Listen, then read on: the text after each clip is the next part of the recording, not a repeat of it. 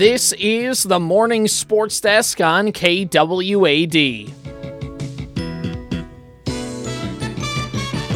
I'm CJ Baumgartner. I'm being joined here by Corey Tackman. Good morning, Corey. Yes, good morning. How are you? Uh, it's a good morning considering uh, that there's uh, positivity in the air for Minnesota sports. Is there? I think so. Wow. Okay. Why? Why so much positivity out of you? Well, don't focus on the Wild who lost last night. Don't focus on that. I'm That's- sorry. Who? Yeah, exactly. So uh, the Minnesota Vikings introduced a new defensive coordinator, Brian Flores, yesterday. Oh, He's yeah. had the job for what about a couple weeks now. Something like that. Yeah. But like now that the Super Bowl's over, it's a good chance to get some positive media headlines and kind of dominate the news cycle because there's no chance we'd really go this much in depth if there's like the Super Bowl going on. So now they have a chance to kind of get their stuff out there. And they had the opening his opening press conference yesterday, Corey. I know you've read a little bit in your sports Yeah. uh, about Flores. Is there anything that kind of stuck out to you in your initial kind of skim through? Well, um, it sounds like he's going to continue to play a three-four defense, mm-hmm. um, uh, which is which is f- fair. You know that that is. Um,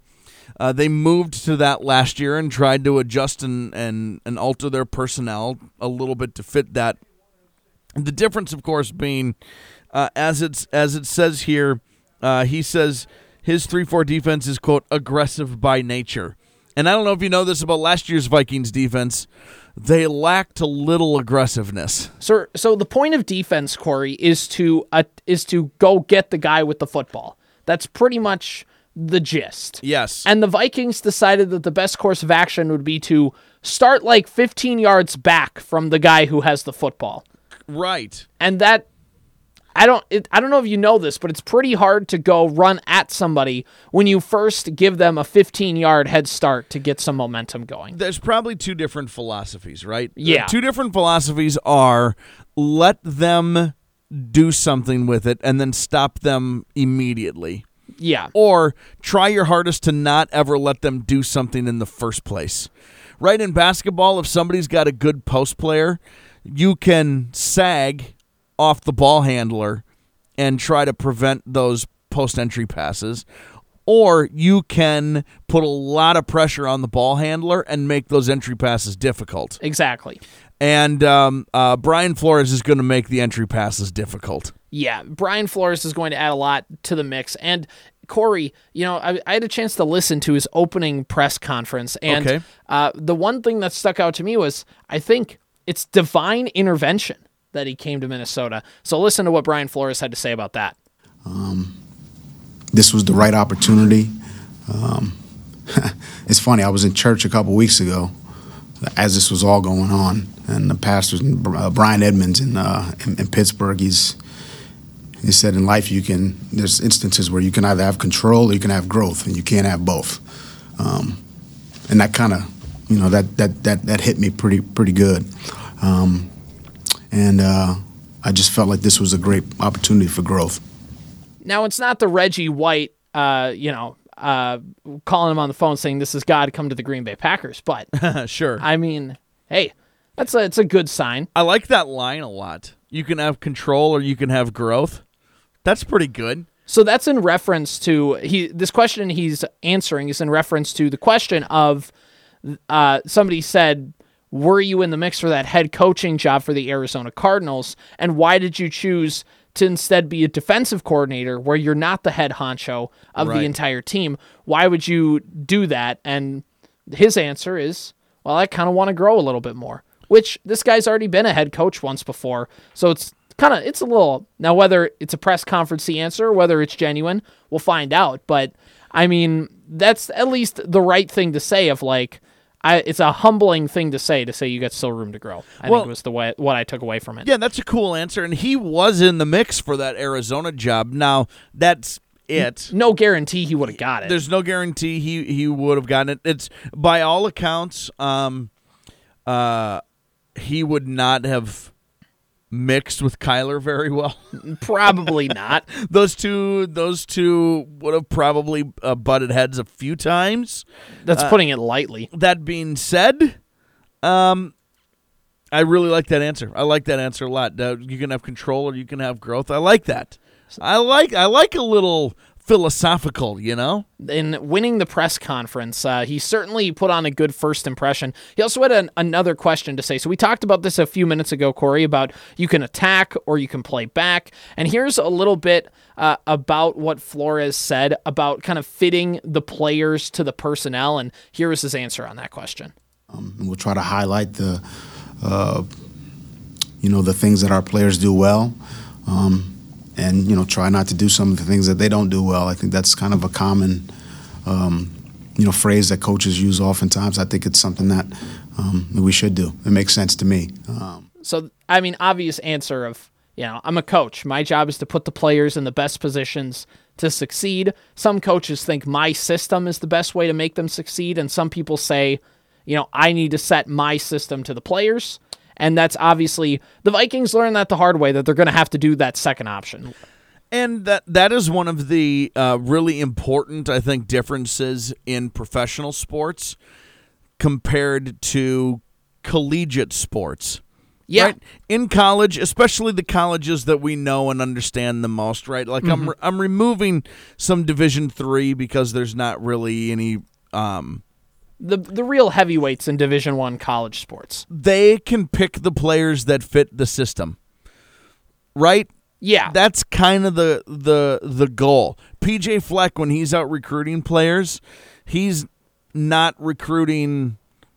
He's not recruiting guys who don't fit into a system. Mm-hmm. That's just not how uh, not how it works. And in the NFL, actually, uh, professional sports and um, high school sports are. Uh, I was this, just about this to is say, a huge yeah. similarity. Is you don't necessarily, as a coach, have a say of who's in your program.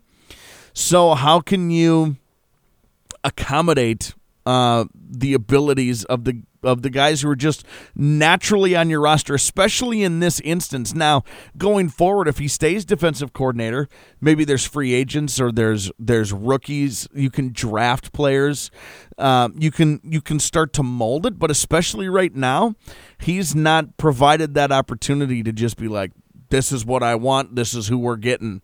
That's not how it works. This he has you either got to eat the plate of food in front of you or you're going to go hungry for the night. Yeah. And again, about that playing the system, he's the aggressive coach. He's aggressive by nature. Uh, the zero blitz. And what that means is there's nobody back there. Everybody is either covering somebody man to man or you are going after the guy with the balls. That's called the zero blitz. It means that there is no guy, there's no cover one, there's no cover two, there's no guys just sitting back in center field as your last line of defense. It is everybody, don't screw up. Zero blitz. When he was the head coach of the Miami Dolphins, they ran the zero blitz more than anybody in the NFL. So they asked him, could he ex- elaborate a little further on the zero blitz and why he likes it? And here's what he said. You know, uh, zero gives people some issues. Um, I think if you're willing to, um, you know, pre- you know, give a blitz zero presentation uh, and send them, and then uh, obviously offensively they've got to prepare for it um, and have some answers for it, um, and then it becomes a cat and mouse game. Any comment on that, Corey? I mean, that makes sense to me.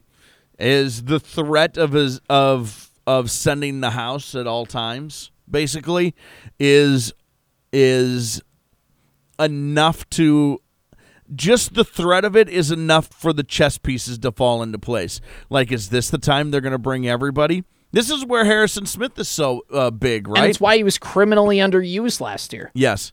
So, are they going to send everybody? Who's going to drop back? Like, if if you get really good at hiding, uh, who's coming, who's going, who's doing what, and then sometimes everyone's doing everything. Yeah, I get. I mean, I under. I uh, my simple brain understands the like. Does it? He didn't say anything like otherworldly there, right? But it it it makes sense to my simple brain. Like, yeah, we're just trying. Sometimes you mass confusion. Sometimes you don't have to reinvent the wheel as coaches. I know everybody wants to find this new coach who's going to change the league with this new system and everything. It's like sometimes you just need a guy who takes something that's worked before and make it work for you. And the thing about Brian Flores, and this might not be an apples to apples comparison, but it's pretty close. Defensively, he gives off a lot of Mike Zimmer vibes I want a defense that's attacking. I want guys that are aggressive. I want the threat because that was Mike Zimmer's calling card, the double A gap blitz. And that was his thing. He loved creating pressure. He loved putting Harrison Smith in different positions on the field. Where is he blitzing from? Where is Anthony Barr going to blitz from? And that confuses quarterbacks at the line of scrimmage. They have to think more, whereas the Vikings never moved last year. And everybody knew they were playing soft zone. It was so easy to attack. It's why any quarterback could rip the Vikings for 350 yards because it's so simple. And so the Vikings are going to add a little bit of complexity into the pre snap look, which is going to help a lot. And it's something that will confuse younger quarterbacks, especially when you have the home field advantage that US Bank Stadium has already with it being loud. And then you confuse quarterbacks by the pre snap look. I mean, again, it's not reinventing the wheel. It's something the Vikings have done before, but it's just something that they need to get right. And the last point on Flores is they got to get good personnel in here. That's that's the biggest problem. So that's on Kwesi, that's on Kevin O'Connell, but I'm sure Brian Flores is going to have a lot of say in who the Vikings draft defensively.